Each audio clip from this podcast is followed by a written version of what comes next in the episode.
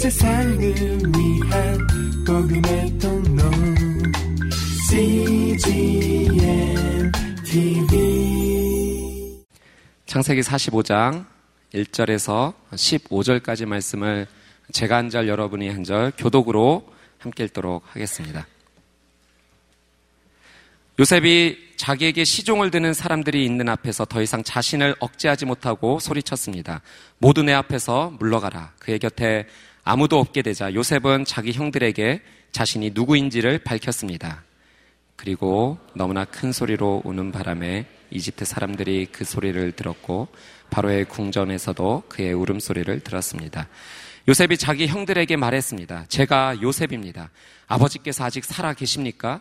그러나 형제들은 요셉 앞에서 너무 놀라 도저히 대답을 할 수가 없었습니다. 요셉이 형제들에게 말했습니다. 제게 가까이 오십시오. 그들이 가까이 오자 요셉이 형들에게 말했습니다. 제가 형님들이 이집트에 팔아버린 형님들의 동생 요셉입니다. 하지만 형님들이 저를 이곳에 팔았다고 해서 근심하거나 자책하지 마십시오. 이는 하나님께서 생명을 구하시려고 저를 형님들보다 먼저 여기로 보내신 것이기 때문입니다. 2년 동안 이 땅에 흉년이 들었지만 앞으로도 5년 동안 밭을 갈지도 못하고 추수도 하지 못합니다. 그러나 이 땅에서 형님들의 자손들을 보존하시고 큰 구원을 베푸셔서 형님들의 목숨을 살리시려고 하나님께서 미리 저를 보내신 것입니다. 그러므로 저를 여기에 보내신 분은 형님들이 아니라 하나님이십니다.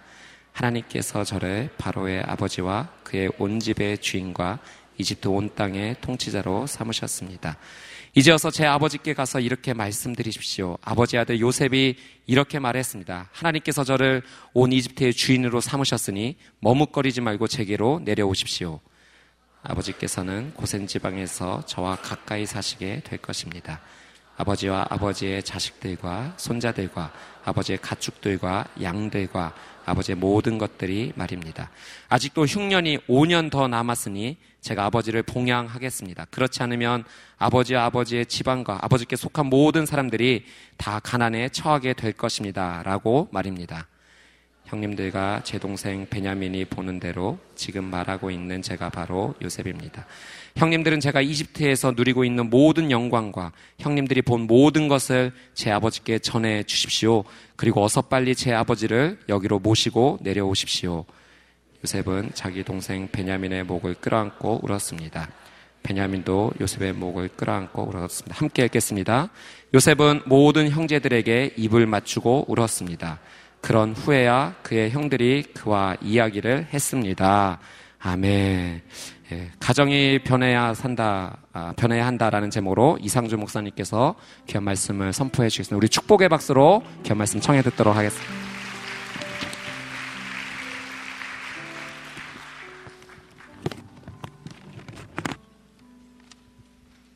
할렐루야. 네, 비가 오는데도 이렇게 아, 화요 성령 집회 그, 꾸준히 정말 하나님께서 아, 나의 인생 가운데 말씀하시고 또 아, 나의 10년 가운데 역사하시는 자리로 삼고 나오는 분들이 계셔서요. 아, 오늘 저녁에도 하나님께서 우리의 10년 가운데 하나님 준비하신 은혜를 베풀어 주실 줄로 믿습니다. 아, 계속해서 4월 한 달 동안 변화에 대한 이야기를 하고 있습니다. 첫 번째는 나라가 변해야 한다. 둘째 주에는 젊은이가 변해야 한다. 지난 주에는 뭐였죠? 네? 네, 교회가 변해야 한다. 오늘은 가정이 변해야 한다. 네, 그래서 교회와 가정, 지난 주와 이번 주에 이어서 말씀을 나누고자 하는데요. 이 교회와 가정은 하나님이 직접 세우신 두 개의 공동체입니다.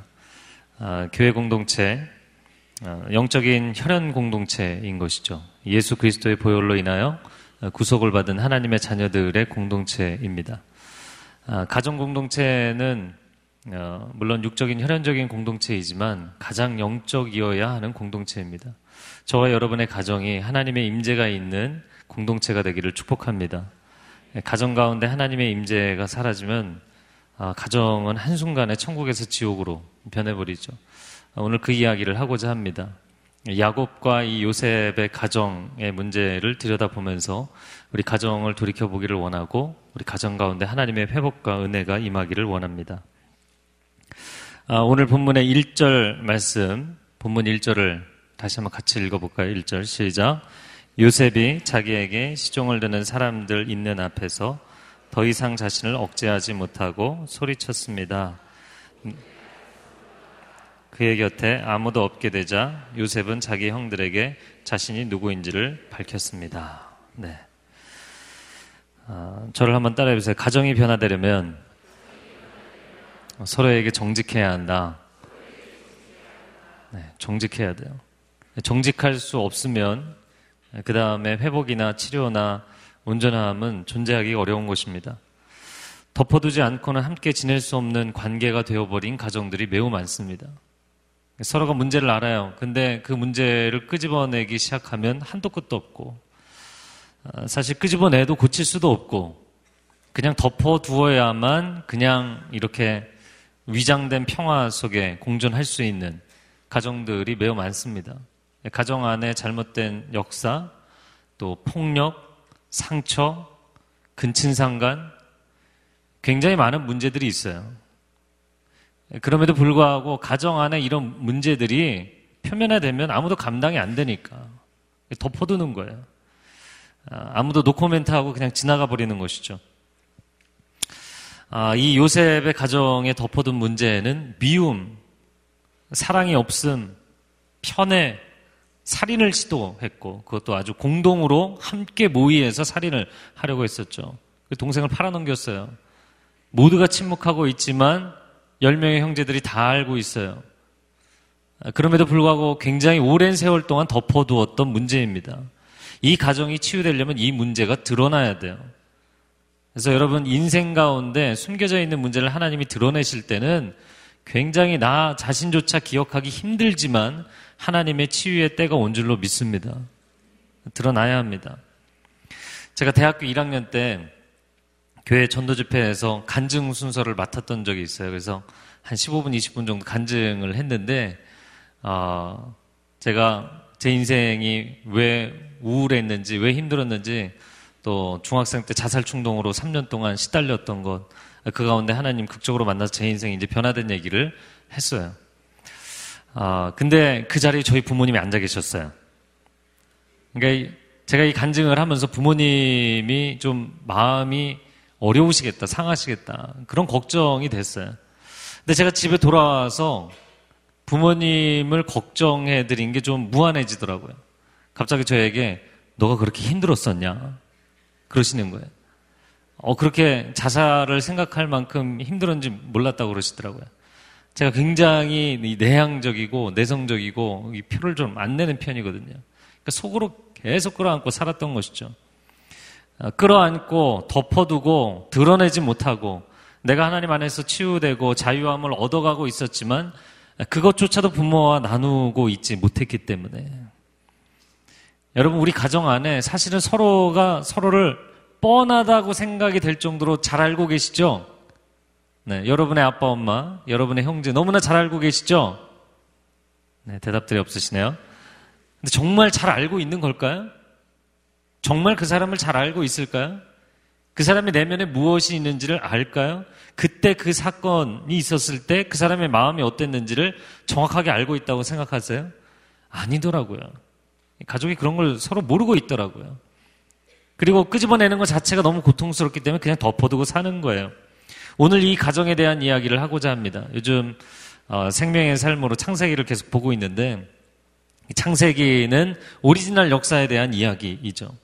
참 재밌는 것은 창세기, 세상을 창조한 기록인데 세상의 원 역사에 대한 기록은 1장부터 11장까지밖에 없고요. 12장부터 50장까지 무려 80%에 해당하는 분량이 가정사에 대한 이야기입니다. 하나님은 가정에 무한한 관심을 갖고 계세요. 하나님은 가정에 지대한 관심을 갖고 계세요. 저와 여러분이 거룩한 가정을 세울 수 있기를 주님의 이름으로 축복합니다. 그래서 이 가정에 대한 이야기를 좀 간단하게 하고자 합니다. 간단하게. 네. 제 자신에게 이렇게 선포해야 돼요. 간단하게. 네. 루벤이 장자잖아요. 열두 아들 중에 누가 장자라고요? 루벤입니다. 첫째 아들입니다. 근데 그 루벤을 아버지 야곱이 사랑했나요? 사랑하지 않았으면 왜 사랑하지 않았을까요? 첫날 밤 다음날 아침에 일어나 보니까 속았어요. 아내가 라헬인 줄 알았는데 레아였어요. 라헬은 이름도 아름답게 암양이라는 뜻이지만 레아는 암소라는 뜻이에요. 소. 이름은 그 사람의 인생의 이미지와 정확하게 오버랩되는 것입니다. 그래서 레이첼, 라헬은 굉장한 미인이었어요. 레아는 미인이 아니었습니다. 아침에 일어나 보니까 레아인 거예요. 너무너무 놀랐어요. 그 레아에게서 나온 첫 번째 아들이 누굽니까? 루벤을 보면 누가 생각나요? 레아가 생각나요. 레아의 잘못인가? 레아의 잘못은 아니죠. 라반의 잘못이죠. 그럼에도 불구하고 그 레아가 미운 거예요. 잘못한 것도 없이 미운 거예요, 계속. 그러니까 그 아내가 미우니까 그 아내의 첫 번째 아들이 미운 거예요. 장자임에도 불구하고 장자로 인정해주지 않고 사랑해주지 않고 세워주지 않으니까 이 큰아들은 아무런 리더십이 없어요. 불쌍한 큰아들입니다.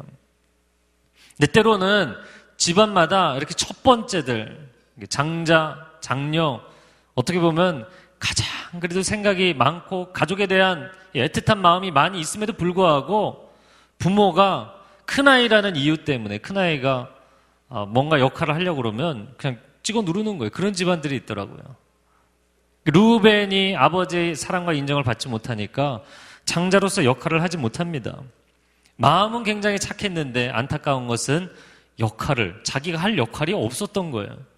여러분 창세기 37장에 꿈꾸는 자가 오는도다. 야, 저기 꿈쟁이 온다. 저거 한번 죽여보자. 저거 죽여서 구덩이에 던져버리면 지가 얘기하던 꿈이 어떻게 되는지 한번 볼까? 죽이면 어떻게 돼요? 꿈은 없어지는 거죠. 그러니까 뭐 지가 아무리 꿈 얘기해도 죽여버리면 꿈은 이루어지지 않을걸? 형제들이 모의를 했어요. 그때 죽이지 말자. 앞에 죽여서 구덩이에 던지자 해서 앞에 죽여서는 빼고 구덩이에만 던지고 그래서 동생을 죽이지는 말자. 이 얘기 누가 했어요? 착한 루벤이 얘기했어요. 동생이 밉지만 그래도 자기 가정에 대한 마음이 있는 사람이었어요. 근데 우리 가족이 이렇게 비참한 지경까지 가서는 안 되지 않냐. 이게 루벤의 마음이었어요. 사실 장자로서의 역할을 할 수 있는 사람이죠. 그렇죠? 아버지가 리더십만 세워줬다면. 그런데 루벤이 잠시 자리를 떠난 사이에 동생들이 어떻게 합니까? 아, 죽이지 말고 그냥 팔아넘기자 결정해서 자기들끼리 팔아넘겼어요. 그러니까 큰형이 없는 자리에서 결정을 했다는 얘기는 뭔가요? 큰형이 아무 결정권이 없어요. 불쌍한 큰형이죠. 말만 큰형일 뿐인 것이죠. 그런데 나중에 기근이 되어서 어, 음식을 구하려고 곡식을 구하려고 애굽에 내려갑니다. 애굽에 내려갔다가 돌아오는 길에 결국에는 그 애굽의 총리 요셉인 것이 나중에 밝혀지 오늘 본문에 밝혀지지만 그 총리가 막내를 데려와라. 막내를 데려오지 않는 한 너희는 다시 이곳에 오지 못한다. 아버지에게 돌아오자마자 뭐라고 이야기를 하냐면 베냐민을 우리와 함께 보내주십시오. 다음번에는 제가 반드시 베냐, 민을 꼭 데리고 아버지 앞에 데리고 오겠습니다. 이 얘기를 누가 했어요? 루벤. 장자로서 역할을 할 수 있는 사람이었어요. 다만 안타까운 것은 그 말 자체가 실현 불가능한 얘기였어요. 왜냐하면 이집트는 지금의 미국보다 더 강력한 예, 정말 강력한 대제국이었거든요. 만약에 그들이 붙잡으면 자기가 무슨 수로 동생을 데려오겠어요. 그러나 마음만큼은 그런 마음이 있다라는 것을 아버지에게 어필했어요. 아버지가 들은 둥 마는 둥 합니다. 네가 뭘 하겠냐. 아무 반응도 없었어요.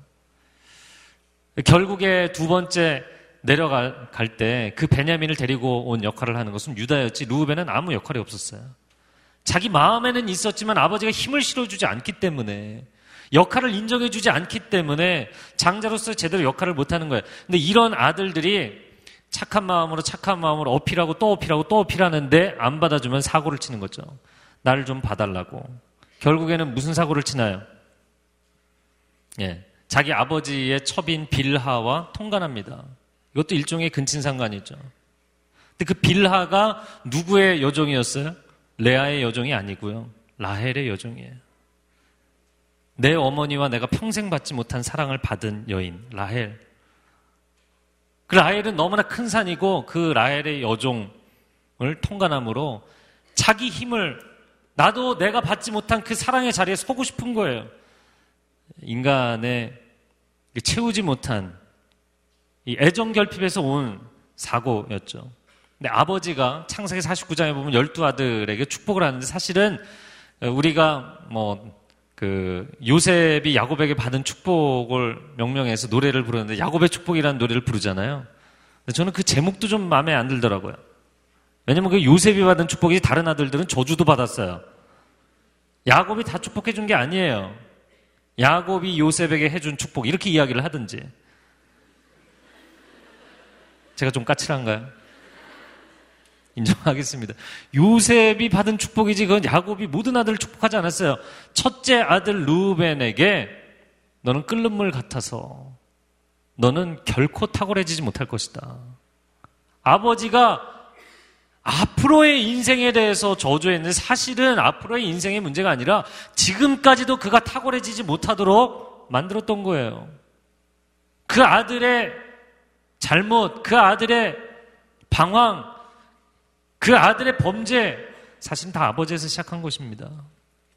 물론 아버지가 그렇게 했다고 해서 루벤의 잘못을 다 합리화시킬 수는 없지만 여러분 그런데 놀라운 것은 이 열두 아들의 인생이 한 번으로 끝나지 않았다는 거예요. 나중에 후대의 역사를 이렇게 쭉 보면 루벤 지파가 약속의 땅 가나안 땅에 들어갈 때 요단 동편에 두 지파 반이 그냥 머물게 되는데 사실 약속의 땅은 요단 서편 가나안 땅에 들어가야 되거든요. 저를 한번 따라해 보세요. 가나안 땅에 들어가야 한다. 들어가야 되는데 요단 동편에 두 지파 반이 남았어요. 왜냐면 저쪽 땅에 들어가 봤자 동생들이 주인공 역할을 하는데 자기 자리가 없는 거예요. 참 놀라운 게요. 열두 아들이 있을 때 그 루벤 한 사람의 인생으로 끝나지 않고 후대 400여 년이 지났는데 여전히 똑같은 거예요. 여전히 그 열두 아들의 역학관계가 똑같은 거예요. 그런데 두 지파 반 중에서 가장 먼저 주저앉은 지파가 어디냐면 루벤 지파예요. 동생들이 주인공 역할을 하는데 자기가 거기 가서 뭘 하겠냐는 거예요. 루벤입니다. 그리고 요단 동편 지역은 결국에는 이방인들의 땅이 되고 말죠. 예수님 때는 완전히 이방인들의 땅이었어요. 그게 루벤의 역사입니다. 절대로 역사는 한 대에서 끝나지 않습니다. 역사는 반복 재생됩니다. 그래서 여러분 한 사람의 인생, 물론 내적 치유에서는 이런 이야기를 해요. 내적 치유 세미나하고 또 사역할 때도 강의할 때도 이런 얘기 많이 합니다. 아, 당신의 문제는 당신 아버지, 어머니, 가정의 이런 역학관계에서 역기능적인 부분에서 나온 것입니다. 해석이 가능하고 자기 자신의 상처를 이해하는데 도움이 됩니다. 그러나 그것이 전부는 아니에요. 하나님의 은혜가 임하면 반드시 인생은 역전됩니다. 근데 여러분에 대해서 합리적인 수준에서 설명만 하고 하나님의 은혜로 반전시키지 못하면 그게 대대로 흘러간다는 거예요. 대대로. 그 루벤 집안이었어요. 자, 둘째와 셋째가 누구였나요? 둘째는 시몬, 셋째는 레위. 네, 성경을 열심히 보신 분들이 곳곳에 있어요. 할렐루야. 시몬과 레위입니다. 그런데 여러분 첫째가 제대로 역할을 못하면 결국에는 마치 이 군대하고 좀 비슷한 건데요. 아, 그 전역을 앞두고 있는 말년 병장들은 아무 힘이 없어요. 그래서 그 밑에 주니어들이 막 놀리기도 하고 뭐 별짓 다 합니다. 말년 병장은 힘이 없어요. 그럼 주로 누가 군기를 잡냐면 상병들이 군기를 잡아요. 이 집안의 군기를 잡는 건 시몬과 레위였어요.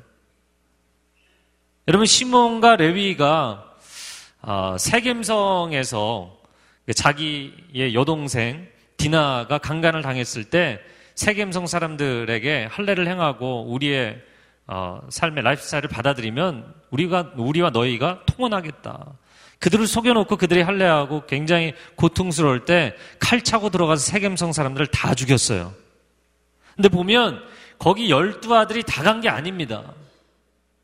그 중에 딱 두 명이 들어갔어요. 그 두 명이 누구였어요? 시몬과 레위였어요. 단 두 사람이 칼 차고 들어가서 전부 죽였어요. 죽인 정도가 아니라 약탈을 했죠. 부녀자들을 전부 다 끌어다가 종으로 삼고 우양을 다 훔치고 이게 단순 원한을 갚는 차원이 아니었어요. 그들이 정말 악행을 해- 했습니다. 그런데 그게 시몬과 레위였다는 것이죠. 그 시몬과 레위 첫 번째 어, 곡식을 받으러 이집트에 내려갔을 때 어, 10명의 형들을 어, 너희가 정탐꾼이다 이렇게 몰아세워서 처음에 감옥에 3일 동안 집어넣죠. 이 3일 동안 금식 수련회 한 거예요. 회개하도록 만들었어요. 어, 왜 우리에게 이런 일이 일어날까? 온갖 생각이 나면서 동생을 죽이려고 했던 생각이 나지 않았겠어요? 그들이 굉장히 고통스러워하죠. 그래서 코너로 코너로 압박을 당하면 몰릴수록 우리가 죄를 지은 것을 하나님 추궁하시는 것이다. 이런 대사들이 나와요. 네. 사람이 인생에 어려움이 생기면, 오, 도대체 하나님 왜 이러실까? 내가 무슨 죄를 졌을까? 이런 생각이 즉각적으로 떠오르게 돼 있잖아요. 형들에게 회개의 시간을 주었죠. 그리고, 아, 한 명만 돌려보내고 나머지는 붙잡아 두겠다고 했는데 3일이 지나고 나서 요셉이 마음이 변했어요. 그리고 한 명만 붙잡아 두고 나머지 9명을 돌려보내 줬어요. 네. 근데 그 한 명을 붙잡아 둔 게 누구였어요? 시몬이었어요. 시몬. 그래서 저는 앞뒤 성경의 문맥을 놓고 볼 때 저 동생을 잡아 죽이자 그러고 겉옷을 벗기고 구덩이에 물 없는 구덩이에 집어넣고 동생이 여러분 그 아, 광야 지역에서 얼마나 태양이 뜨거운지 몰라요. 얼마나 목이 마른지 몰라요. 근데 물 없는 구덩이에 갇혀 있었어요. 아무것도 먹지 못했어요. 마시지 못했어요. 근데 형들은 그 웅덩이, 그 물 웅덩이 위에 앉아서 음식을 먹고 있었다. 이게 창세기 37장의 묘사입니다.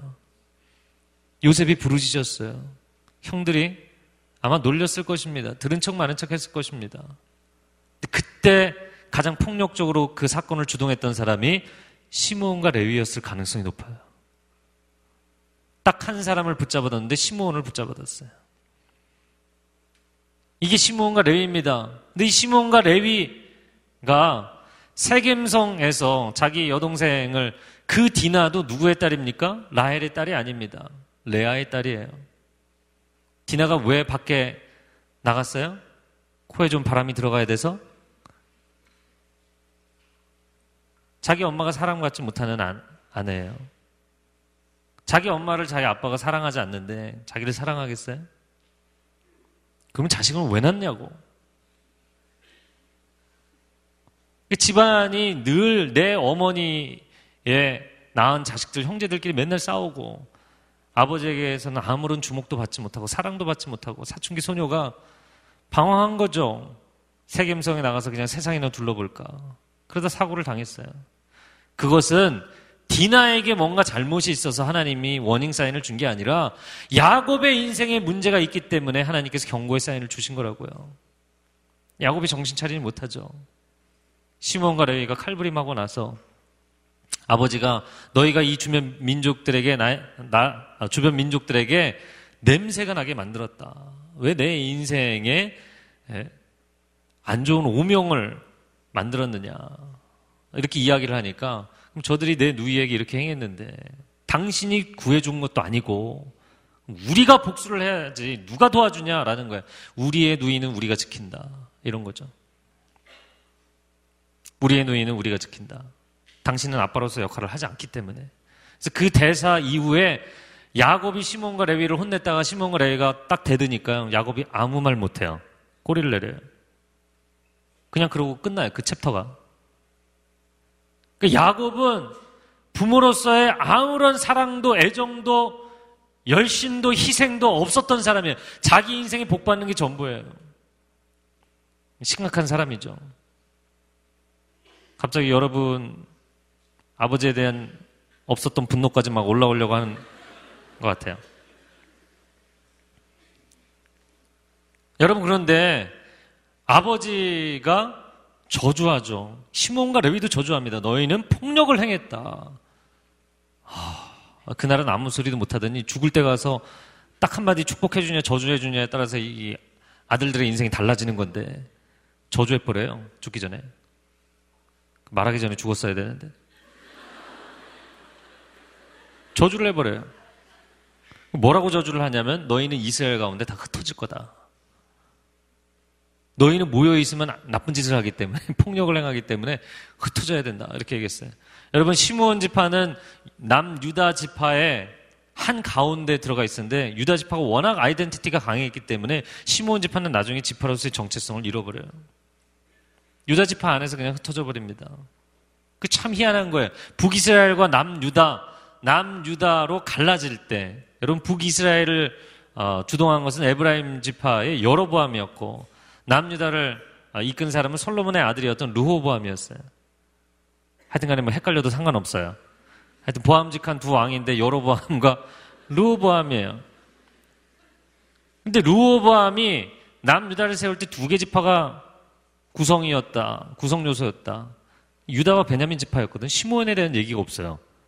그 시므온은 어딨냐고. 유다 지파 한가운데 땅을 받았는데 이미 그들의 지파로서의 정체성이 굉장히 미약해진 상태였습니다. 흩어져 버렸어요. 여러분 레위 지파는 어떻게 됐나요? 레위 지파도 흩어졌어요. 완전 전국으로 흩어졌어요. 왜? 그들은 제사장 지파가 됐어요. 시몬도 레위도 저주를 받았는데 레위는 지파의 운명을 반전시켰죠. 시내산에서 모세가 내려와서 보니까 난장판이 됐어요. 돌판을 깨뜨렸어요. 누가 하나님 곁에 서겠느냐 했을 때 어느 지파가 나왔어요? 레위 지파. 뭐 차고 나왔어요? 칼 차고. 우와. 세월이 그렇게 많이 흘렀는데 여전히 칼부림에 능한 지파. 여러분, 역사가 반복 재생됩니다. 아주 무서운 거예요. 아, 그냥 내가 내키는 대로 그냥 오늘은 그냥 술에 그냥 푹 빠져서 이런 거 하시면 안 돼요. 아, 오늘 내가 성질 나는데 그냥 집안에 이거 물건 집어던지고 막 이렇게 사시면 안 돼요. 그게 당신은 하나로 끝나지 않습니다. 수백 년이 지났는데 똑같이 재생되는 거예요. 근데 이번에는 레위 지파가 자신들의 개인 원한을 갚기 위해서 칼을 차고 나온 게 아니라 하나님의 진노를 대행하기 위해서 하나님의 심판을 대행하기 위해서 칼을 차고 나왔어요. 그래서 평생을 그들이 그 역할을 한 겁니다. 인간이 죄를 지면 공의의 하나님은 진노하시거든요. 그 하나님의 진노를 가라앉혀야 돼요. 그러면 공의의 대가로 생명, 죄, 공의를 집행하기 위해서 죄의 대가로 생명을 하나님 앞에 드려야 돼요. 죄는 죄의 삭은 사망이거든요. 생명을 대가로 요구하거든요. 그래서 양을 쳐서 바치는 거예요. 각을 떠서 드리는 거예요. 이거 칼부림 제일 잘하는 게 레위 지파거든요.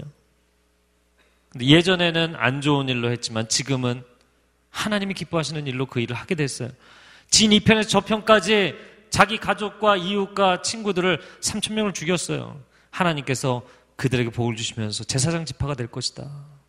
그러나 아버지의 저주대로 흩어졌어요. 절대로 역사는 한 대에서 끝나지 않습니다. 여러분, 넷째 아들이 누굽니까? 넷째. 유다 지파입니다. 네. 꼭 기억하셔야 돼요. 저를 한번 따라해보세요. 유다 지파. 장자로서의 포지션도 없고, 그렇다고 해서 둘째, 셋째처럼, 네. 주도권을 가지고 폭력을 행하는 것도 아니고, 유다는 주로 뭐를 사용하는 사람이냐? 머리를 쓰는 사람이에요. 머리를 사용하는 사람이에요. 예. 자기가 힘을 쓸 수도 없고 그렇다고 정당한 정통성이 있는 위치도 없으니까 잔머리를 써야 되는 사람이에요. 현실주의적인 기회주의자이죠. 큰형은 죽이지 말자. 그리고 그 다음 대책이 없어요. 뭐 합의를 해놓은 것도 아니에요. 그냥 구덩이에 넣어놓고 그냥 사라졌어요. 시몬과 레위는 그 동생을 죽이려고 흥분해 있었겠죠. 그 동생들은 줄줄이 그냥 따라하는 거예요. 단체 행동하는 것 뿐이에요. 유다가 뭐라고 이야기를 합니까? 야, 저기 이스마엘 상인들이 오는데, 그래도 동생 죽이는 것보다는 그냥 팔아넘기자. 은 몇 개 팔았다고요? 은 20개. 구약의 유다도 돈 받고 팔아넘기고, 신약의 유다도 돈 받고 팔아넘기고. 다만 시세가 올라서 은 30개 예수님은 팔리고, 동생 요셉은 20, 은 20개 팔렸어요. 그러나 그가 양심이 있는 사람이었죠. 사실 동생을 죽이지 말고 팔아넘기자 할 때도 굉장히 기회주의적인 발언이었지만 그런 한편에는 동생을 죽이고 싶지 않은 마음이 있었어요. 그러나 동생을 팔아넘긴 것, 그것은 타협이었기 때문에 그의 마음 가운데 계속 어려움이 있었죠. 사실 37장에 팔아넘기고 그리고 이스마엘 상인들이 39장에 이집트의 바로의 경호대장이었던 보디발의 집에 그 요셉이 팔아넘겨지는 장면이 나오죠. 37장에서 39장으로 넘어가야 이야기는 그대로 진행되는 거예요. 저는 문학 전공인데 문학에서는 보통 38장 같은 경우를 insertion, 삽입된 부분이다 이렇게 봅니다. 그 전체 흐름상 사실 없어도 되는 내용이에요. 근데 38장이 무슨 내용이 나오냐면 유다의 방황에 대한 내용이 나옵니다. 그 일 후에 이렇게 시작해요.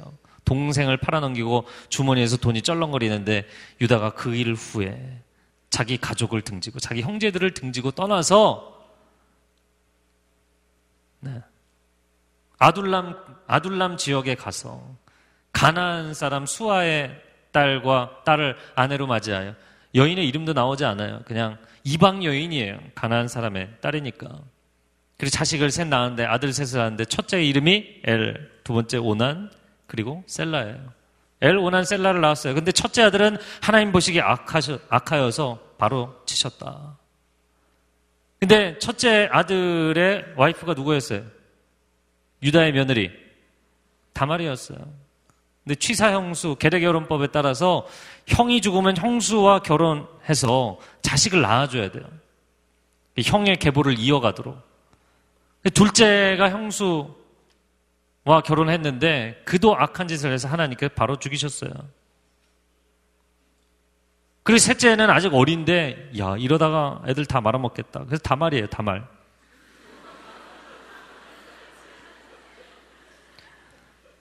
내 자식들, 내 아들들 다 말아먹는 여자. 그래서 다말에게 막내를 주지 않습니다. 그리고선 버티죠. 그랬더니 다말이 그 당시에는 여인들은 남성의 노동력이 아니면 경제 활동을 할 수가 없고 결국에는 생존의 문제예요. 자기는 생존의 문제가 걸려 있는데 이 문제를 해결을 안 해주니까 그래서 시아버지를 속이고 시아버지를 통해서 자식을 갖게 되죠. 사람들이 이야기합니다. 당신의 며느리가 부정하게 해서 자식을 가졌다. 끄집어내라. 죽이겠다. 그랬더니 다말이 이 도장, 네? 이 지팡이가 누구의 것이냐? 그 유다의 것이었거든요. 유다가 네가 나보다 의롭다 이야기하죠. 그 얘기는 뭡니까? 하나님이 그의 인생을 추적하시는 거예요. 너가 너의 가족들을 등지고 나와서 인생 그냥 내 가정사를 잊어버리고 그냥 새롭게 살고 싶다. 맨날 시끌시끌 싸우고 다투고 누가 누가 더 남편의 사랑을 받느냐고 내 여자가 난리치고 하여튼 피곤한 거예요. 그래서 그 가정을 떠나서 새로운 인생을 살겠다고 했지만 하나님이 계속해서 쫓아오시는 거예요. 그를 가만히 두시지 않았어요. 그리고 그의 인생의 밑바닥을 막 드러내시는 거예요. 자식 둘을 다 잃고 그리고 나서 자기 며느리가 자기를 통해서 자식을 낳은 상황까지 오니까 이제 두 손 두 발 다 드는 거죠. 하나님, 제가 잘못했습니다. 이게 저 다말의 문제가 아니고 내 자식들의 문제가 아니고 제 문제입니다. 하나님 경외하지 않고 하나님 기뻐하시는 방법 쓰지 않고 전공법으로 가지 않고 적당하게 타협하면서 살았던 제 인생의 문제입니다. 나는 지혜롭다고 생각했고 나는 저들보다 죽이려고 했던 다른 형제들보다 의롭다고 생각했는데 하나님 저는 죄인입니다. 이걸 인정하게 되는 거죠. 그리고 나서 39장에 요셉이 보리발의 집에 들어가고 감옥에 가고 그리고 40장에 유다가 자기 형제들과 함께 이집트에 내려가요. 자기 가족에게 돌아왔어요. 집안 다 말아먹고 돌아왔어요. 그리고 나서 이 유다가 가족에게 돌아와서 회복의 다리를 놓는 역할을 하게 되죠. 첫 번째 갔다 온 이후에 루벤이 베냐민을 같이 보내주시면 제가 반드시 데려오겠습니다. 그때 유다는 아무 말을 안 했어요. 왜? 유다는 굉장히 현실적인 사람이기 때문에 상황 판단이 빠른 사람이에요. 그래서 구약의 유다도 신약의 유다도 상황 판단이 너무 정확했기 때문에 그런 거였거든요. 그렇죠? 신약의 유다도 다른 제자들은 예수님 나 죽는다 죽는다 죽는다 그러는데 못 알아들었어요. 누구 하나 알아들었어요? 가론 유다 하나만 알아들은 거예요. 쟤들 왜 저렇게 바보같이 저러고 있지? 가론 유다는 상황을 알았거든요. 유다는 이집트가 얼마나 강대한 국가인지 자기 눈으로 보고 온 거 아닙니까? 근데 루벤은 자기가 동생을 반드시 데려오겠대요. 말도 안 되는 소리죠. 두 번째 내려갈 상황이 됐습니다. 아버지가 야 이제 곡식 떨어졌다. 곡식 가져와라. 그때 유다가 뭐라고 이야기하는 줄 아세요? 동생을 보내주셔야만 우리도 내려갑니다. 아버지. 상황을 아시면서 그러십니까? 그래서 그 장면을 보면 나이든 야곱에게 유다가 좀 가르치듯이 얘기해요. 약간 얄밉게 얘기합니다. 짜증나게. 그랬더니 유다가 뭐라고 이야기를 하냐면 베냐민을 데려오겠다가 아니고 이렇게 표현해. 베냐민을 데려오지 못하면 제가 평생 아버지 앞에서 죄를 받겠습니다. 이게 무슨 얘기일까요? 자기가 그 이집트의 권력자들이 붙잡아 붙잡는 상황에서 자기가 동생을 데려올 수 있는 아무런 힘이 없다는 걸 너무나 잘 아는 거예요. 그러니까 자기가 예상 시나리오를 써보면 못 데려올 게 뻔하거든요. 그러니까 못 데리고 오면 곡식은 필요하고 곡식 없으면 이제 죽게 생겼고 못 데리고 오면 제가 평생 죄를 받겠습니다. 아버지에게 딱 그렇게 얘기했어요. 그 내려가서 뭐 여차여차한 스토리가 진행돼서 요셉이 애굽의 총리가 이 형제들을 붙잡죠. 베냐민의 자료에서 은잔이 나오고 다 가라 베냐민만 붙잡죠. 그때 루벤도 아무 말이 없고 형제들도 아무 말이 없는데 유다가 뭐라고 이야기합니까? 이 베냐민 대신 제가 종이 되게 해주십시오. 아버지에게는 자기가 그렇게 가서 하겠다고 얘기하지 않았어요. 어, 이 사람 저는 굉장히 마음에 드는 사람이에요. 지키지 못할 약속을 하진 않았어요. 아버지에게는 아주 현실적인 상황 판단을 얘기했지만 직접 그 상황이 되니까 자기가 목숨을 겁니다. 차라리 나를 종으로 잡아가달라. 이 아이가 아비에게 돌아가지 못하면 내 아비가 백발 가운데 슬픔 가운데 죽게 될 것이다. 그 장면이 바로 창세기 44장이고요. 44. 유다가 목숨을 건, 네? 그렇게 기억하셔도 좋을 것 같아요. 네. 유다가 목숨을 걸고 자기가 희생하겠다고 얘기를 하는 장면이 유다의 대사가 장장장 나옵니다. 성경은 아주 중요하지 않으면 이렇게 길게 얘기해 주지 않아요. 유다의 그 희생적인 고백 이후에 45장의 요셉이 다 물러가라. 요셉이 마음이 확 풀어진 게 유다 때문이었어요. 여러분 그런데 그 유다가 이런 놀라운 역할을 했다는 것을 나중에 아버지가 듣게 됐죠. 야곱이 마지막 49장에서 유다에게 축복을 하는데 왕의 규가 통치자의 지팡이가 내 집안에서 떠나지 않을 것이다. 실로가 오시기까지 실로는 약속된 메시아거든. 메시아가 오시기까지 너희 집안에서 지도자들이 끊이지 않을 것이다. 실제로 유다 지파에서 넷째 아들이에요. 열두 아들 중에 첫 번째도 아니에요. 두 번째도 아니에요. 세 번째도 아니에요. 넷째 아들인데 그 넷째 아들 집안에서 다윗이 나오고 유다의 정통성 있는 왕들이 다 나오고 마지막 예수 그리스도께서 오신 줄로 믿습니다. 그 예수 그리스도께서 희생적인 삶을 사셨고 결국엔 자기 생명까지 십자가에 바치시는 헌신과 희생을 통해서 온 인류를 구원하신 줄로 믿습니다. 이것도 놀라운 거예요. 여러분, 뭐 천몇 년이 흘렀는데, 천몇 년이 흘렀는데요.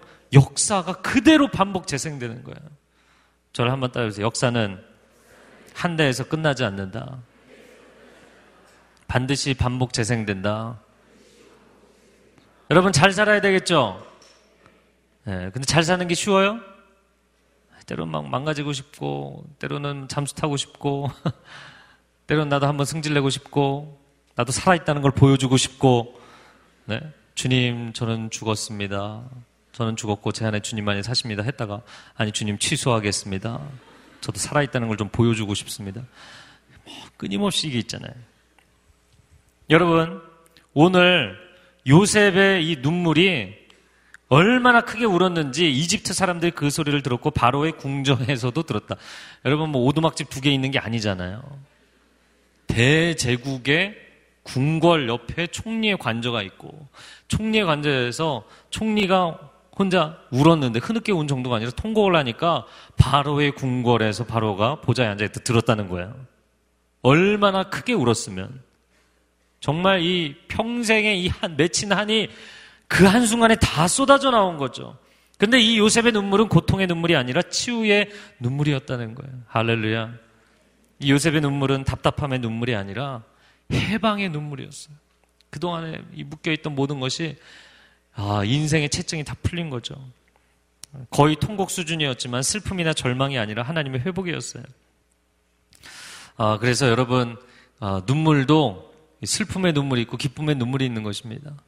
그 한 목사님 예전에 성령께서 임재하시는 여러 가지 사인 중에 중요한 사인 중에 하나가 눈물이다 이렇게 얘기를 하셨는데 예배 가운데 눈물이 사라진 사람들 눈물이 회복되기를 바랍니다. 가족과의 관계에서 눈물이 사라진 사람들 눈물이 회복되기를 바랍니다. 네. 오늘 말씀해 보면 3절에 제가 요셉입니다. 제가 요셉입니다. 형제들은 요셉 앞에서 너무나 놀라 도대체 대답을 할 수가 없었다. 이건 뭐 굉장히 충격적인 상황인 것이죠. 지금까지 요셉은 다른 이름으로 살아왔어요. 마스크를 쓰고 살아온 거예요. 사실 이집트 사람들이 아, 아주 이 화려한 메이크업을 하잖아요. 요셉이 그러고 있었기 때문에 형들이 알아볼 수가 없었던 거예요. 네. 너무 진하게 하지 마세요. 못 알아봐요. 못 알아봐.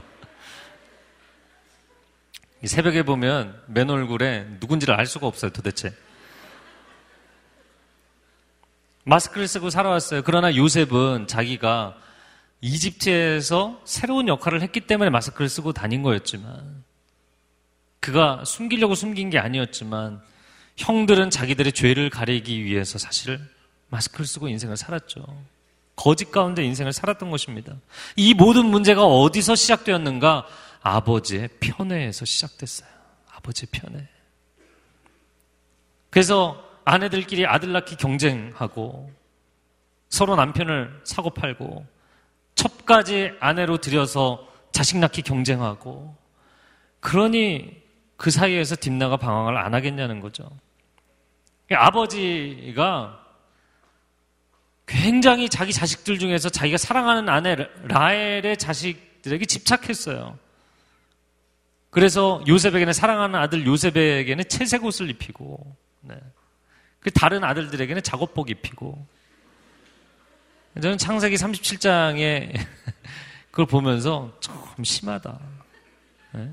무슨 이렇게 어, 유목민 집안에 채색 옷을 입고 돌아다니냐? 이건 뭐 예, 사막 한가운데 에나멜 구두 신고 드레스 입고 다니는 건 똑같은 거예요. 안 어울리죠. 안 어울리죠. 형들의 마음 가운데 동생을 죽이고 싶은 마음이 들지 않았겠냐고요.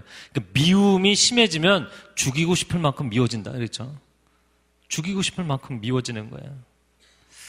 아, 안 그래도 동생이 태어나면 이 형들이 갖는 마음에 어려움이 있다고 제가 전에도 한번 얘기했죠. 이 siblings rivalry. 그 형제 간의 형제 간의 형제 자매 간의 그 시기심, 경쟁심이 어떤 정도냐면 첫째가 태어나면 첫째만 사랑해 주잖아요. 근데 둘째가 태어나는 순간 첫째는 좀 걸어다니고 자기가 혼자 알아서 삶을 가리며 사는데 둘째는 이제 태어나갖고 막 응애응애밖에 못하고 있으니까 그 둘째에게 온통 관심과 사랑이 집중된다 그러면 첫째는 열받는 거예요. 어, 저게 내 자리를 차지한 거예요. 그래서 이때 첫째가 느끼는 마음이 본처가 후처를 본 기분이다. 이렇게 얘기하거든요. 심리학자들이 하는 얘기예요. 죽이고 싶죠. 그래서 제가 아는 동료 목사 큰애가 아들인데 둘째 딸이 태어났는데 엄마 아빠가 난리가 난거이딸 너무 예뻐 막 난리가 났어요. 그러니까 유치원 갔다 와서 엄마 아빠가 안 보는 사이에 애 배를 밟고 지나가고 얼굴을 핥히고 애가 할 수 있는 가장 극단적인 행동이죠. 죽이고 싶은 거예요. 얘가 사라졌으면 좋겠는 거예요. 그래 내가 사랑을 독차지하니까. 여러분은 그런 게 없어요. 왜 놀라고 그러세요? 그러니까 지금 다 자기 인생의 과거를 까먹고 살고 있는 거예요. 자, 그러면 그 아버지의 편애로부터 이런 문제가 생겼는데, 아버지의 집착으로부터 문제가 생겼는데, 그럼 왜 라헬만 사랑하고 라헬의 자식들만 사랑했느냐? 아, 그건 라반에게 속았기 때문이 아니냐? 여러분, 라반에게 속았기 때문이죠? 라반의 잘못이지 야곱의 잘못이 아니죠? 그런가요? 그럼 라반에게 왜 속았어요? 하란 땅에는 왜 왔어요? 하란 땅에 올 수밖에 없었던 이유가 무엇이었어요? 형을 속이고 아버지를 속여 먹었잖아요. 라반에게 속은 것은 자기 죄의 결과였죠.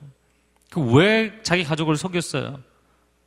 자기는 둘째기 때문에 형만큼 복을 받을 수가 없어서 더 근본적인 이유는 뭔지 아세요? 아버지 이삭이 형을 편애했기 때문에. 어, 저는 이 대목이 소름 끼쳐요. 자기도 편애의 희생자예요. 자기도 아버지의 편의 희생자인데 자기가 아들들을 또 편애하기 때문에 수많은 아들들을 희생양으로 만들고 있는 거예요. 심각한 문제 아닙니까? 정직해야 돼요.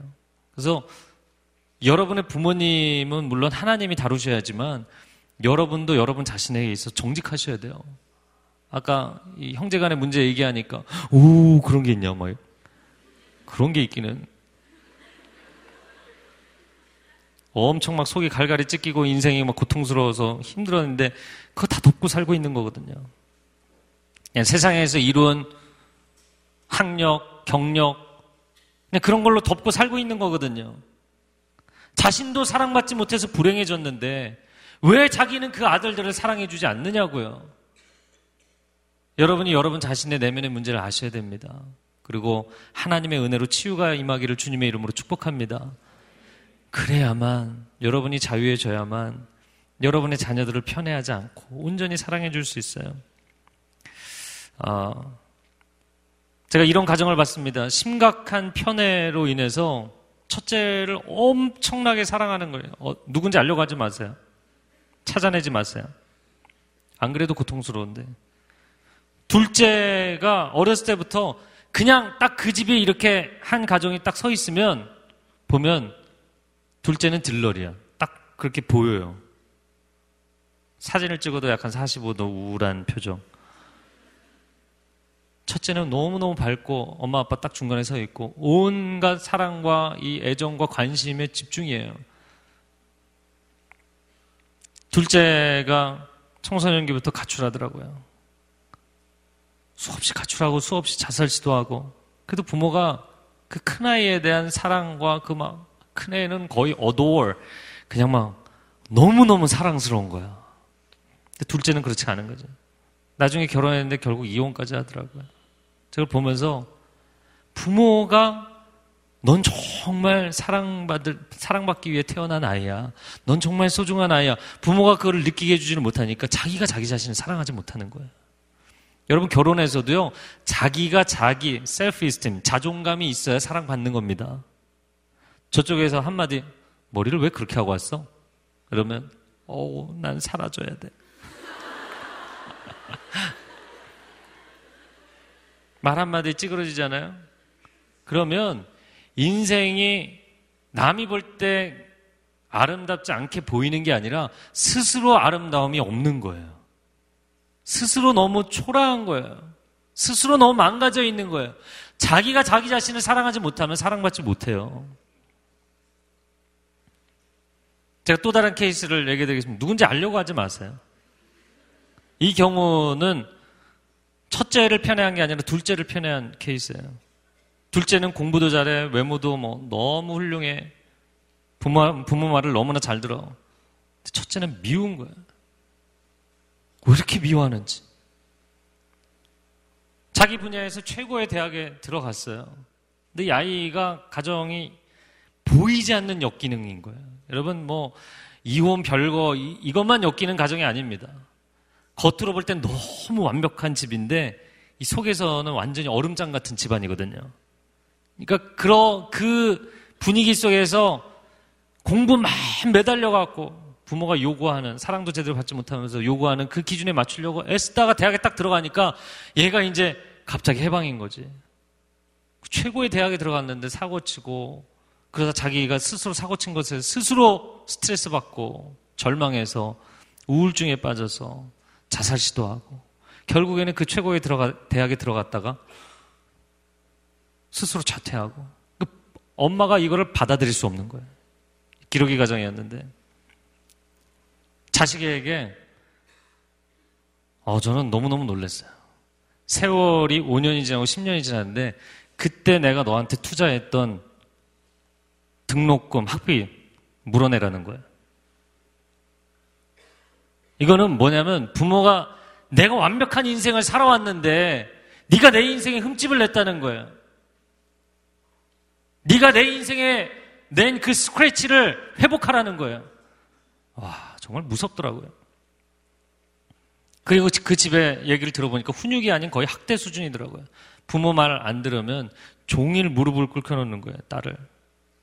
나중에 무릎을 움직 펼 수도 없을 만큼 무릎에 병이 생길 만큼 애를 무릎을 꿇혀놓고 아이디, 패스, 패스포트, 여권, 운전면허증, 심지어 집 열쇠까지 다 빼앗고 집에 들어가려면 전화해서 몇 시까지 어디 가도 되나요? 그럼 거기서 만나야만 집에 들어갈 수 있고 물론 그 다음에 우울증을 좀 회복하고 다른 대학에 들어갔어요. 근데 처음에 갔던 그 대학과는 비교할 수 없는 레벨인 거죠. 아무리 좋은 데를 가도 처음에 갔던 그 대학과는 비교할 수 없는 수준인 거예요. 대학을 나왔는데 직장도 제대로 변변치 않고 정식 직장도 아니고 알바하고 알바한 거 고스란히 다 엄마에게 갖다 바쳐야 되는 거예요. 왜? 자기가 갔던 그 최고의 대학에 들어갈 때 등록금과 학비, 기숙사비 물어내고 있는 거예요. 몇 년에 걸쳐서 그거 물어내고 있는 거예요. 이 아이가 행복할까요? 그럼 도대체 이 엄마는 그 아이가 행복하기를 원한 걸까요? 그 제가 보다 못해서 안 되겠더라고요. 야, 부모를, 근데 자기는 엄마하고 잘 지냈으면 좋겠대요. 잘 지내는 거 좋은데, 넌 일단 집을 나와야겠다. 그랬어요.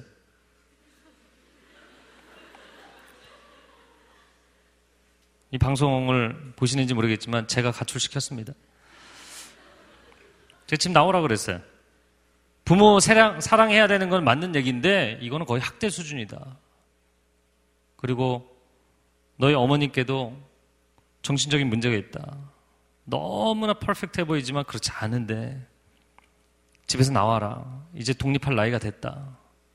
힘들어도 네 스스로 일어나라.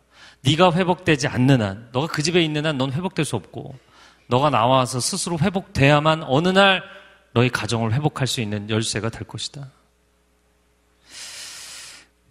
그 얘가 굉장히 힘들어하죠. 그 완전히 그 압박과 통제 안에 살다가 어떻게 사람이 자립을 하겠어요? 굉장히 어려운 일이거든요. 자립했어요. 도망쳐 나왔어요. 보는 것도 너무 고통스럽더라고요. 알바하는데 너무 막노동을 해갖고 손목을 결국에 나중에 다쳤어요. 제가 나오라고 해놓고도 정말 제 마음 가운데도 이 안타까움과 죄책감이 있었어요. 손목을 다쳐갖고 몇 년 동안을 이 손목을 쓸 수가 없는 그러니까 어디 가서 제대로 일도 못 하는 거예요. 그러니까 남의 집에 친구네 집에 돌아다니면서 얹혀 살고 또 눈치 보이면 또 옮기고 도저히 안 되겠어서 다시 엄마 집에 들어갔어요. 그리고 말 안 들으면 하루 종일 또 무릎 꿇고 앉아 있고 벌 쓰고 막열 장씩 편지 써서 엄마 죄송해요 제가 잘못했어요. 막 빌고 또 빌고 또 빌고 야 아니다 나와라 다시 나왔어요, 다시. 근데 그 어려운 상황 가운데서도 자기 인생에 대해서 포기하지 않고 중간에 너무 많이 흔들렸죠. 도대체 하나님 왜 나한테 이러시냐? 왜 나를 이렇게 고통스럽게 하시냐고. 중간에 포기하지 않고 교사 자격증 따고 교생 실습하는데 이 교생 실습 기간이 꽤 길거든요. 근데 그 교생 실습 첫 주에 들어가서 뭐 미국의 뭐 애들이 high school 애들이 도저히 말을 안 듣죠. 거의 자빠져서 선생님 너는 해봐라. 나는 어? 안 듣겠다. 뭐 이런 수준의 애들을 이제 모아놓고 할래니까 교생이 얼마나 긴장이 되겠어요. 게다가 자기 자신을 사랑하기도 힘든 애가. 그러니까 막 첫 주에 하고 나서 바로 포기하고 싶은 거예요. 제가 한국에서 계속 거의 반 협박 수준으로 너 절대 포기하면 안 된다. 절대 포기하면 안 된다. 계속 얘기를 했어요. 그 자기가 다니는 Canadian 교회에서 한 선생님이 어, 우리 학교에 교사 자리가 났는데 너 한번 apply 해봐라. 그 세 명이 apply를 했는데 저도 이제 그 reference를 써주고 한 주가 지나면 연락해 준다고 했는데 두 주가 지나도 연락이 안 오고 아 끝났구나. 어제 새벽에 카톡이 왔어요. 할렐루야. 그래서 이 카톡이 왔다 갔다 하는 얘기를 좀 읽어드리겠습니다. 아빠리 제 아이디입니다. 제 아이디. 아빠리 저에게 학교에서 연락이 왔어요. 잡 아퍼가 왔어요. 정말 이 모든 것이 주님의 은혜입니다. 제가 골짜기를 헤맬 때 옆에서 잘 잡아주시고 격려해 주신 덕분에 여기까지 힘겨운 싸움 끝에 왔네요. 정말 감사합니다. 아빠리. 할렐루야. 너무나 감사하다. 하나님께. 너도 그동안 절망하지 않고 하나님 붙들고 왔기 때문에 이런 날이 온 거야. 이모티콘 웃음 눈물 키득키득 아빠가 감격해서 눈물이 날라 그런다. 그러니까 네 정말로 믿겨지지 않네요. 제 인생에 회복이 임하나 봐요. 버스에서도 눈물이 나서 혼났어요. 더 이상 눈물도 한숨도 없이 기쁨으로 바꿔주신다 하셨거든요. 아, 내가 자랑하고 다녀야겠다. 우리 딸이 믿음으로 승리하고 미국에서 정식 교사가 되었다고. 제가 그래서 오늘 자랑하고 있는 거예요. 제가 얘기한다고 허락받았어요. 너 공장에서 일하다가 손목 다쳐서 고생할 때 정말 가슴 아프고 어찌할 수 없이 안타까웠는데 이런 날이 오다니. 이런 날이 오다니. 그죠? 지금 생각하면 참 저도 너무 행복하고 감사해요. 정말 지나가지 않을 것만 같던 어둠의 터널이 끝나고 빛이 왔어요. 제가 설교 때 자주 하는 얘기거든요. 이 어둠의 터널은 반드시 끝난다. 제 클래스룸 9월부터 생기면은요, 사진 찍어서 보내드릴게요. 꼭 언제 놀러 오셔야 해요. 그래, 딸이 이렇게 훌륭해졌는데 가서 보면 좋겠다. 이모티콘 미소. 꼭 요셉 보러, 꼭 요셉 보러 애굽에 가는 야곱 기분일 것 같아. 고맙다. 우리 딸 너무나 자랑스럽다. 한번 격려의 박수 해주시겠어요?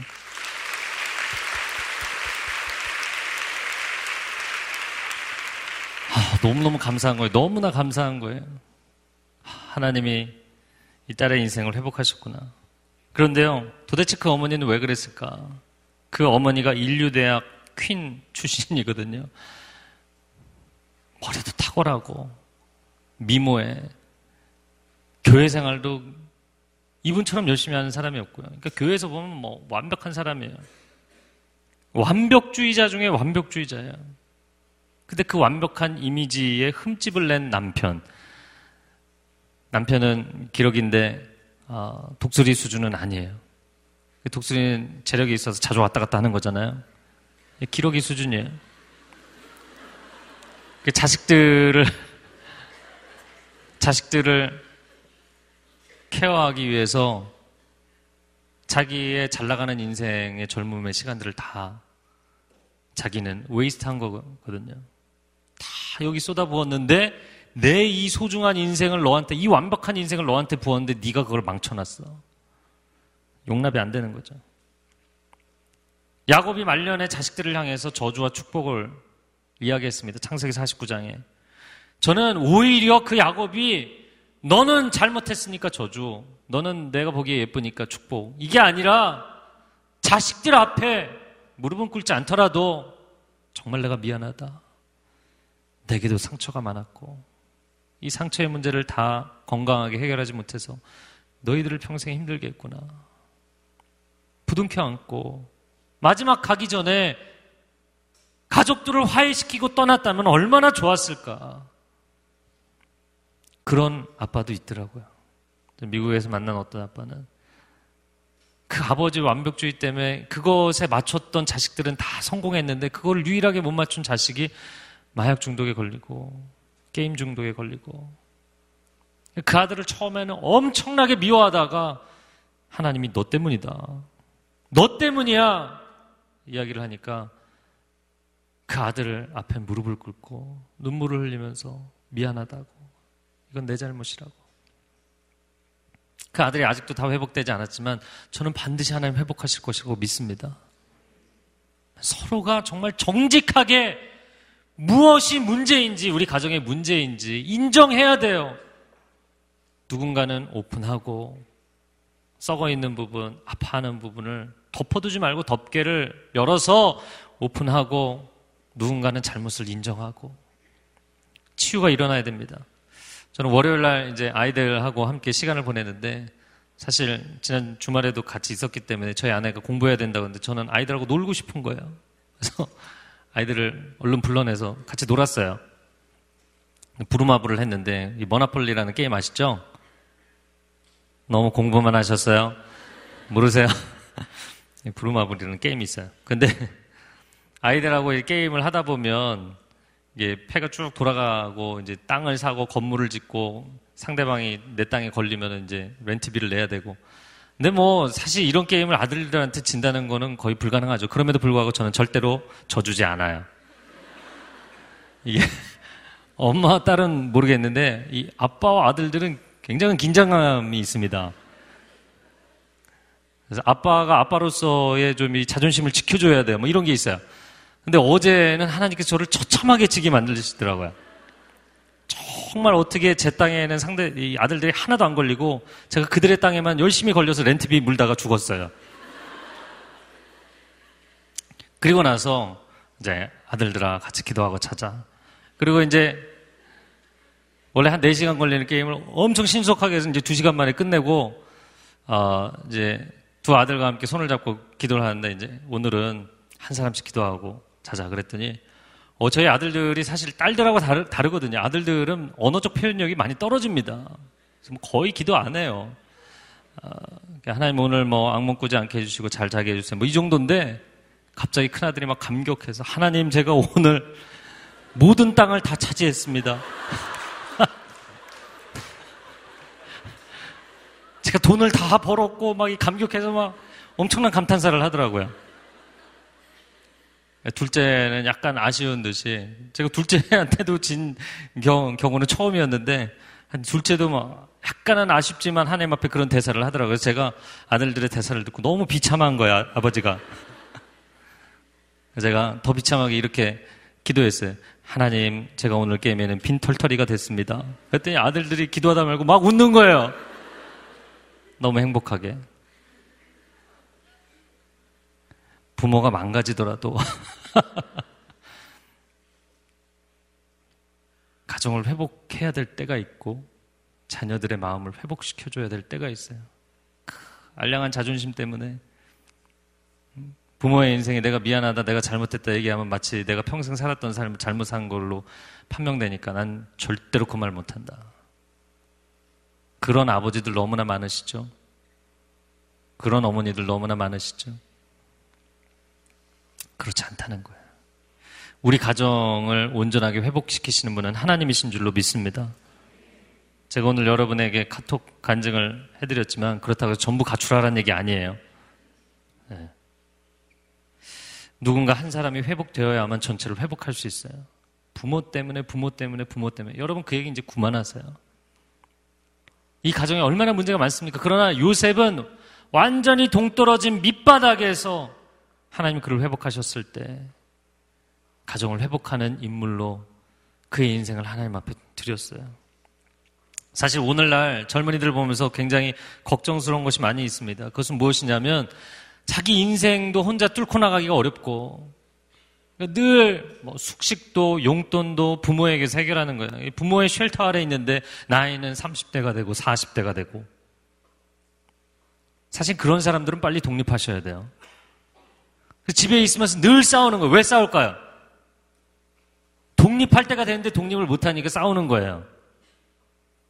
그리고 여러분의 인생이 스스로 빈들에 나가서 춥고 외롭고 힘들고 어려울지라도 하나님의 은혜로 자기 발로 일어서는 연습하셔야 돼요. 그래야만 어느 날 여러분의 부모님 회복하고 여러분의 가정을 회복할 수 있는 때가 오게 될 것입니다. 짧게 하려고 했는데 반밖에 못했어요. 할렐루야. 뒷부분은 간단하게 이야기하겠습니다. 아, 8절 말씀 읽겠습니다. 8절. 오늘 본문의 8절 읽어주세요. 시작.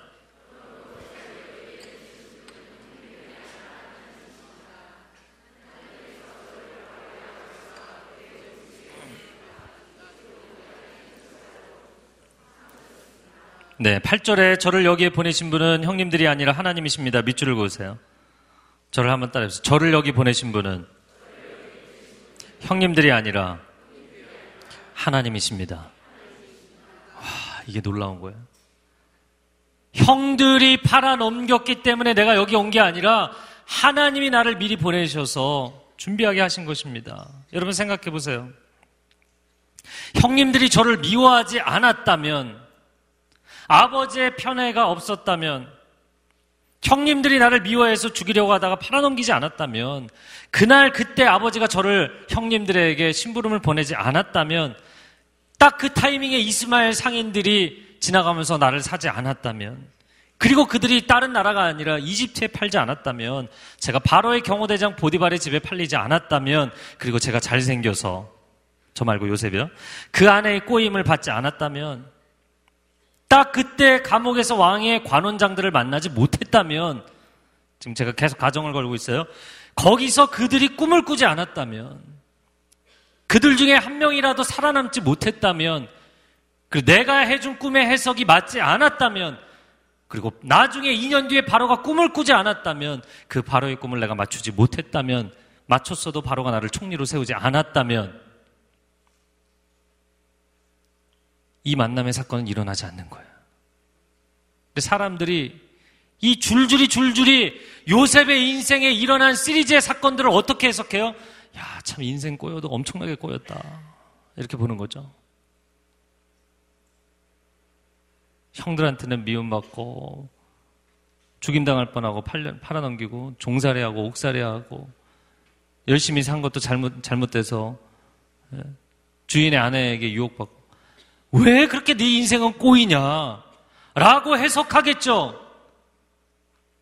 여러분이 여러분 자신의 인생에 대해서 그렇게 해석하고 있잖아요. 근데 요셉이 자기 과거를 쭉 돌이켜보니까 이거는 절망의 연속이 아니에요. 이건 머피의 법칙이 아니에요. 하나님이 이 모든 것을 다 정확하게 꿰지 않으셨으면 이 자리는 없는 거예요. 이런 회복은 없는 거예요. 한 치의 오차도 없이 하나님이 행하셨다는 거예요. 하나님이 하셨다는 거예요. 내 인생은 사람들이 내게 악행을 했기 때문에 내가 억울해져서 내가 이런 비참한 인생이 됐다가 아니라 내 인생에 대한 해석은 오직 하나님의 섭니다. 하나님이 나를 여기 세우셨다. 하나님이 나를 종으로, 하나님이 나를 옥살이로, 하나님이 나를 이 인생의 어두운 터널들을 걸어가게 하셨다는 거예요. 왜 우리 가정은 변하지 못하는가? 왜 우리 가정에는 회복이 없는가? 왜 내 인생은 늘 이렇게 힘들어야 하는가? 늘 인간적인 요소로만 해석하고 있잖아요. 그리고 인간적인 방법으로만 맞받아치기 때문에 회복이 일어날 수 없는 겁니다. 그 가정 안에, 그 인생 안에 아무런 하나님의 섭리가 해석되지 않고 하나님의 은혜가 임하지 않고 하나님의 방법이 개입되지 않으면 그냥 인간적인 판단으로 끝나는 거예요. 그리고는 결혼하고서 이렇게 얘기하죠. 왜 이런 남자가 걸렸을까? 어, 왜 이런 여자가 걸렸을까? 왜 해필이면 이런 애가 태어났을까? 왜 하필이면 우리 가정에 재정적인 문제가 생겼을까? 왜 아버지의 사업이 부도가 났을까? 왜 아버지는 어머니를 제대로 사랑하지 않고 외도했을까? 왜 우리 집안에 알코올 중독이? 왜 게임 중독이? 왜 자폐아가? 왜 정신질환이? 왜 가정폭력이? 왜 우리 집안에 근친상간이?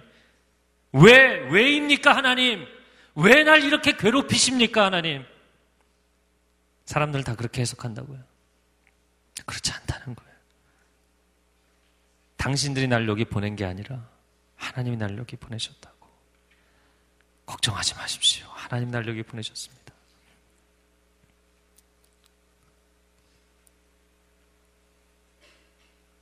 할 얘기가 많지만 끝내야 될 것 같아요.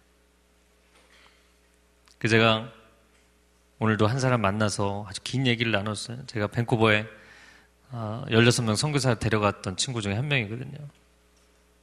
희한하게 밴쿠버 갔다 와서 제가 미국에 사역을 하러 우리가 부흥 사역을 하러 다닐 것 같다. 미국 비자를 만들어라. 근데 결국에 미국에 못 돌아다녔어요. 미국 비자만 만들고 1년 선교 사역 끝나고 한국 돌아왔는데 미국에 그 집회 사역을 투어할 팀들이 생겨서 자기는 원하지 않았는데 억지로 갔어요. 동부 서부 팀이 있었는데 동부 팀에 끌려갔어요. 근데 동부에서 만난 한 형제가 있어서 그 형제가 갑자기 한국에 출장을 나왔어요. 그래서 밥을 사줬는데 너무 좋았나 봐요. 다음날 또 만났어요. 비행기까지 delay 시키고 또 만났어요. 그 다음엔 또 비행기를 안 타고 또 만났어요. 그리고 결혼해서 갑자기 미국에 갔어요. 1년의 사건들이 도대체 일이 어떻게 이렇게 풀려나가나 싶을 정도로. 근데 가서 미국 생활 처음에 결혼하자마자 남편은 기대했던 그 남편이 아니요. 삶은 내가 생각했던 그 삶이 아니요. 환경의 어려움, 교회에서 열심히 봉사하는데 오해받고 모함받고 키가 굉장히 작아요. 이 자매는 누군지 알아도 돼요. 아는 사람들 많아요. 근데 키 작은 자매인데 이 애가 애 둘을 낳은 거야. 그래갖고 애가 애 둘을 끌어안고 막 너무너무 힘든 거지. 우울증에 막 결혼만 하면 행복할 줄 알았는데 결혼하고 출산하고 육아 하나님의 새로운 훈련 프로그램이 돌아가더군요. 이렇게 얘기하더라고요. 선물을 바리바리 싸들고 왔어요. 조금, 조그만 거를. 애가 애 둘을 데리고 선물을 이렇게. 제가 안쓰럽더라고요. 제가 보니까 저한테만 선물을 그렇게 준 게 아니라 만나는 사람들 다 그렇게 선물을 주는 것 같아요. 얘기를 들어보니까 애 둘 데리고 혼자 비행기 타고 오는데 캐리어하고 짐을 여섯 개를 가지고 왔대, 여섯 개. 도대체 왜 그랬냐? 그랬더니 밴쿠버에서 같이 사역할 때 정말 세네 시간씩 하루에 세네 시간 자고 하루 종일 교회 사역했거든요. 그때 맨날 한 일이 선물 싼 거였어요, 목사님. 누구를 만나도 선물을 줘야 되고 작은 거라도 그 정성으로. 그런데 그렇게 사람들을 만나니까 그냥 한 번의 만남으로 끝나지 않고 또 만나게 되고 또 만나게 되고 제 인생에 하나님 새로운 역사들을 쓰시기 시작했어요. 짐 여섯 개를 가지고 왔지만 저는 많은 게 아니었어요. 그 친구 늘 대학부 때부터 아우니치 엄청나게 다녔던 친구니. 아우니치 가면 뭐 수십 개씩 싸갖고 다녔는데요. 뭐 여섯 개밖에 안 되는데요. 그러고서는 여섯 개를 싸갖고 와서 바리바리 싸들고 와서 뭐 사람들 나눠주는 거예요. 그래서 그런 얘기를 했어요. 어떤 사람은 인생이 여기 서 있는 게 너무 힘들다 싶으면 그냥 자기가 빨리 옮겨버리는 사람들이 있어요. 근데 어떤 사람은 하나님이 옮기라고 할 때까지 그 자리 그대로 버티고 있는 사람들이 있어요. 그러나 대충 타협하며 버티고 서 있는 거는 아무 소용이 없고요. 정말 그 자리에서 열심히 최선을 다하는 미래도 안 보이는데 종살이 하면서 무슨 최선을 다해요. 옥살이를 하면서 무슨 최선을 다해요. 이 성경 이야기니까 하는 얘기지. 그렇게 살아보세요. 그게 얼마나 어려운가. 미래가 안 보이는데 소망이 없는데 열심히 산다는 건 고통스러운 겁니다. 아무런 인생의 동기부여가 없거든요. 근데 요셉은 그렇게 살았어요. 그런데 그렇게 정말 하나님이 옮기라고 할 때까지 다음 시즌이라고 이야기할 때까지 최선을 다하면 하나님의 계획이, 하나님의 플랜이 무엇인지가 윤곽이 드러나는 날이 오게 됩니다. 할렐루야. 그래서, 그, 제가 두 손녀딸을 이렇게 안고 막 오늘 놀아주고 사진 찍었는데, 제 손녀딸이에요. 왜냐면 제 영적으로 딸이기 때문에 별로 즐거워하지 않으시네요. 하여튼 간에, 그러면서 그런 고백을 듣는데 제가 참 마음이 기쁘더라고요. 제가 우울증도 걸리고 미국 가서 힘들기도 하고 절망스럽고 그래서 맨날 힘들어서 이메일 보내고 했지만 전 정말 열심히 살았습니다. 최선을 다했습니다. 도망가고 싶었지만 도망가지 않았습니다. 피하고 싶었지만 피하지 않았습니다. 정말 열심히 애들 키웠고 정말 열심히 남편을 섬겼고 교회에서 그렇게 구박을 당하는데도 교회 열심히 섬겼습니다. 그리고도 모자라서 다른 교회에서 또 이 친구 건반하는 친구거든요. 건반을 너무너무 잘해요. 사역 요청 들어오면 또 가서 섬겼습니다. 애가 애 둘 데리고 끌고 다니면서 그걸 다 한 거예요. 아, 정말 눈물 나더라고요. 이제 하나님께서 저의 인생을 회복하셨다고.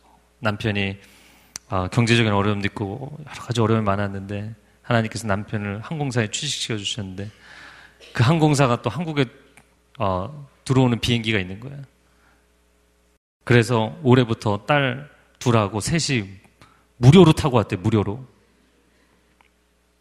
공항 수속비 40불 내고 셋이 무료로 왔대요. 하나님이 그의 인생에 회복의 시간들을 주시는 거예요. 여러분, 요셉과 같은 회복이 우리의 인생 가운데 일어나기를 주님의 이름으로 축복합니다. 마지막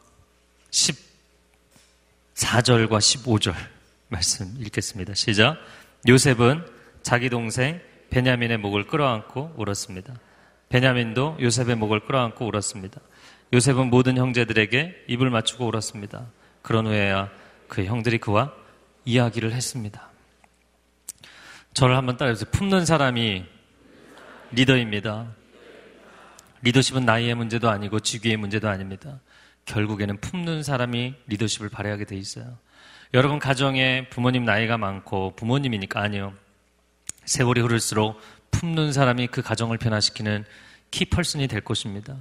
품는 사람이 결국에는 그 가정을 살려내는 리더로 하나님께 세움을 받을 것입니다. 이 가정의 리더십은 요셉에게 있었고 이 가정의 리더십은 유다에게 있었어요. 요셉은 땅의 축복을 받고 유다는 하늘의 축복을 받았어요. 아, 우리가 축복의 통로가 되고 또 하나님께서 우리를 축복의 통로로 사용하셔서 우리 가정을 온전히 회복시켜 주시기를 주님의 이름으로 축복합니다. 함께 기도하겠습니다. 온 세상을 위한 복음의 통로 CGM TV